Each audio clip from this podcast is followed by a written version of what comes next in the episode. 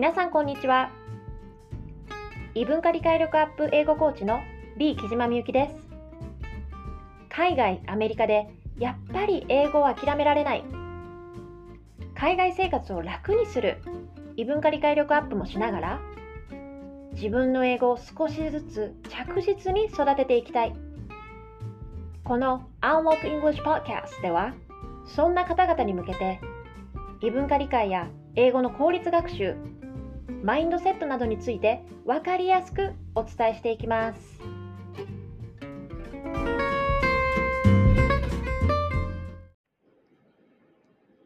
Hi everyone, it's Miyuki. Welcome to Unlock English Podcast Episode 2. 今日は海外に住めば英語が話せるようになるという幻想というお話をお届けしていきます。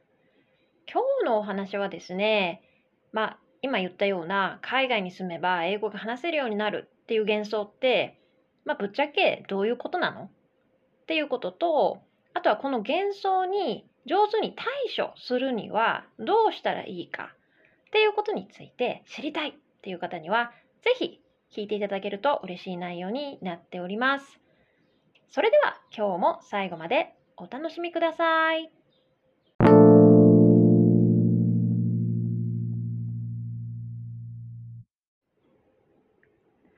はい。今日は海外に住めば英語が話せるようになるという幻想というお話なんですけれども、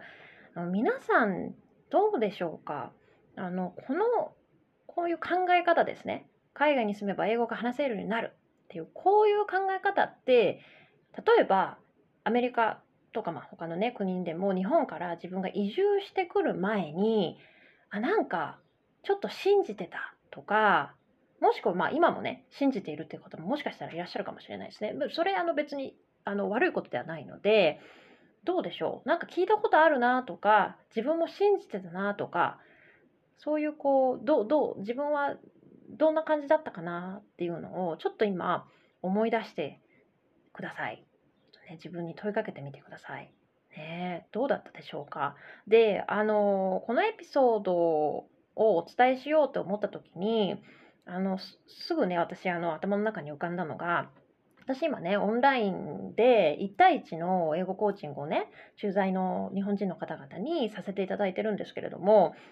あの、すごくね、よく聞くお話として、こうアメリカにまあ駐在として来られてで皆さんね結構1年とか2年に1回とかのペースで一時帰国をね日本にされる方多いと思うんですけどもその一時帰国をした時にこう同窓会とかで例えばねこう高校の時とか大学の時の友達と会うことがあると。でねその時に「あ何々ちゃん今アメリカに住んでるんでしょ？もう英語ペラペラなので羨ましい」っていう風に結構言われてでなんかもうそれがすごい辛いとかもうそれ本当にやめてほしいっていう気持ちになるっていう方結構ね多いんですよよくこういう声をお伺いしますなのでもしかするとこれを今ね聞いていただいてる方の中にもなんか自分はそう思ってはない信じてないんだけどそういう幻想を持ってる人にそれに関わるこう発言をこうコメントをされたことがあるっていうそういう方はね結構多いんじゃないかなと思うんですね。であのここからがね今日のお話の本題になってくるんですけれども、まあ、まずこのね私今回ねちょっとこのまあ結論から言うと私幻想だと思うんですよ。この海外に住めば英語が話せるようになるっていうのね。でこれすごくね注意が必要であのその海外に住んでも英語が話せるようにならないっていうそういうことではないんですよ。そうじゃなくっておそらく海外に住めば英語が話せるようになるっていうふうなことを言う人ですねそういう人っていうのが本当にこの表現で言いたいことっていうのはこうなるんじゃないかなと思うんですよ。例えば私が思ったのは例えばねそういう人たちは海外アメリカに来ただけでなぜかもうその日からアメリカ人の行動様式とか考え方まあ、ここ異文化理解のねあの領域になりますけどが分かるようになってなぜか何もしないのにリスニング力も急に上がってでその日からなぜかもう今まで全然そういう練習してきてないのに英語が瞬時に自分の口から出てきて理解できて話せるようになる。みたいな。ね。こういうことをおそらくさっきのその海外に住めば英語が話せるようになるってでそうなんでしょうあなたもっていう人ってこれをね多分言ってるんだと思うんですよ。で多分今 あのこれを聞いてらっしゃる皆さんならもう私がさっき言ったような状態っていやそれはもうマジックかミラクルだろうって思われると思うんですね。で私もまさに同感でそのやっぱりこうね皆さんも多分渡米の初日とかあとはまあもうね多分まあ、よくねお伺いするのは私もそうでしたけど渡米1年目とかそれぐらいの時ってもうねえこうアメリカとか海外のこのなんかねえこう人の様子とかお店の様子とかもそうだしシステムも日本と全然違うしなんかそれに慣れるだけですごい大変じゃないですか。ね、でそれにプラスして急に英語も1日目からできるようになるかっていうと本当っていうことですよね。はい、なのであのまあこれはまあ結論さっきねお伝えしましたけどやっぱり幻想なんですよね。だけどこういう幻想っていうものが、まあ、幻想としてこう何て言うのか存在しているっていうことは事実っていうことなんですよ。でじゃあこれってどういうふうにこの幻想に対処していけばいいのかっていうお話にちょっと移ろうと思うんですけれども3個ですね3つですねステップがあります。で、まず1つ目は、その幻想、今ね、定義しましたね。すごいおかしいよねってこれってっていうね。で、その幻想がまずあるっていうことですね。うん。それについてまず認識をしましょう。で、これは自分が信じているか信じていないかにかかわらず、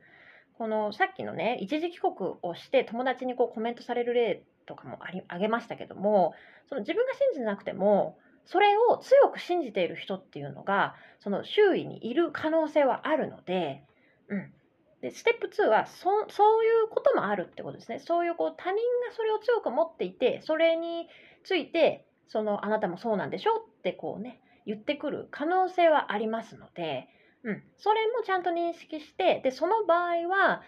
あの、こう、ちょっと感情ですね。があの引っ張られないように、うん、あのこう努力するというかね、うん、あのあそういう人もいるんだなっていうふうに、うん、あの捉える。その人がいい悪いとかねあのジャッジするのではなくてあそういうふうにこの人は考えるんだなっていうふうにそれぐらいに、まあ、あの捉えておくっていうことですね。これ非常に大事だと思います。で、えー、3つ目ですね。はあの実はこの特にですね、大人の言語習得ですね。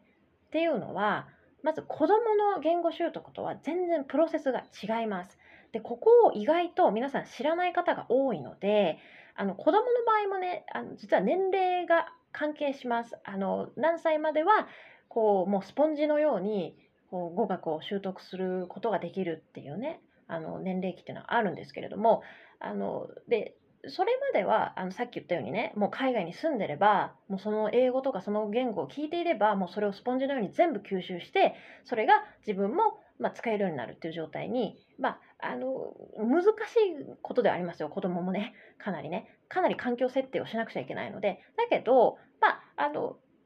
大人に比べればこう絶対に無理っていうことではないんですね。でこの前提を皆さん要はその大人と子どもの言語習得のプロセスっていうのは全く違うよっていうことを結構知らない方多いんですよね実は。うん、そうなのであのこれについては3つ目のステップとして、まあ、きちんとそのプロセスっていうのを自分が学んででそれをちゃんと、まあ、効率的にステップとして踏めるようなこうステップにして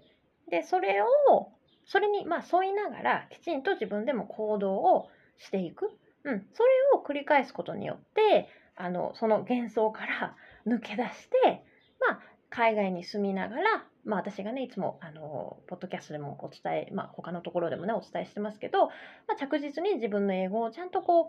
あの現実的にこう育てていくっていうことですね。ことができるようになる。そういう意味で幻想から抜け出すことができるということですね。はい。なので、あのー、まあ、今日は、えー、海外に住めば英語が話せるようになるという幻想っていうテーマでお伝えをしました。まあ、ポイントとしては、あの、まあ、それが、まず、基本的には幻想だっていうことですね。で、この幻想を言ってる人が、まあ、どういう、こう、なんていう考え方を基本にその発言をしてるのかっていうことをちゃんと見抜くっていうことがね、まず重要です。で、その、それが、まずまあ、ステップ1としては、そうでもそうなんだけど実態というか、まあ、幻想としてはそれが存在する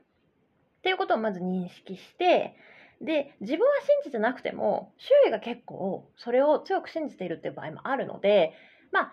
そういう場合はこう自分にそういうコメントをしてくる可能性もあるのでその時の対処法をきちんと自分で、まあ、考えておくってことですね。で最後はその大人の言語習得のプロセスについて、まあ、きちんと体系的に学ぶっていうことをちゃんとやってでそれに沿った行動をきちんと取っていってでその幻想ですね。から抜け出していく、うん、そういうお話を今日はさせていただきました。はい。それでは今日はここまでということで、えー、終わりにしようと思います。では、また次のエピソードでお会いいたしましょう。では、ありがとうございました。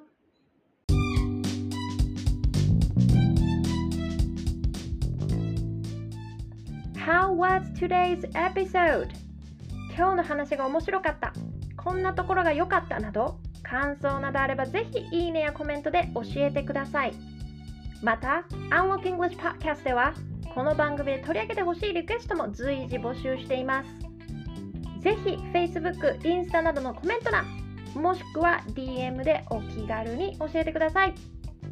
ではまた次のエピソードでお会いしましょう。Thanks so much for tuning in and see you in the next episode. Bye!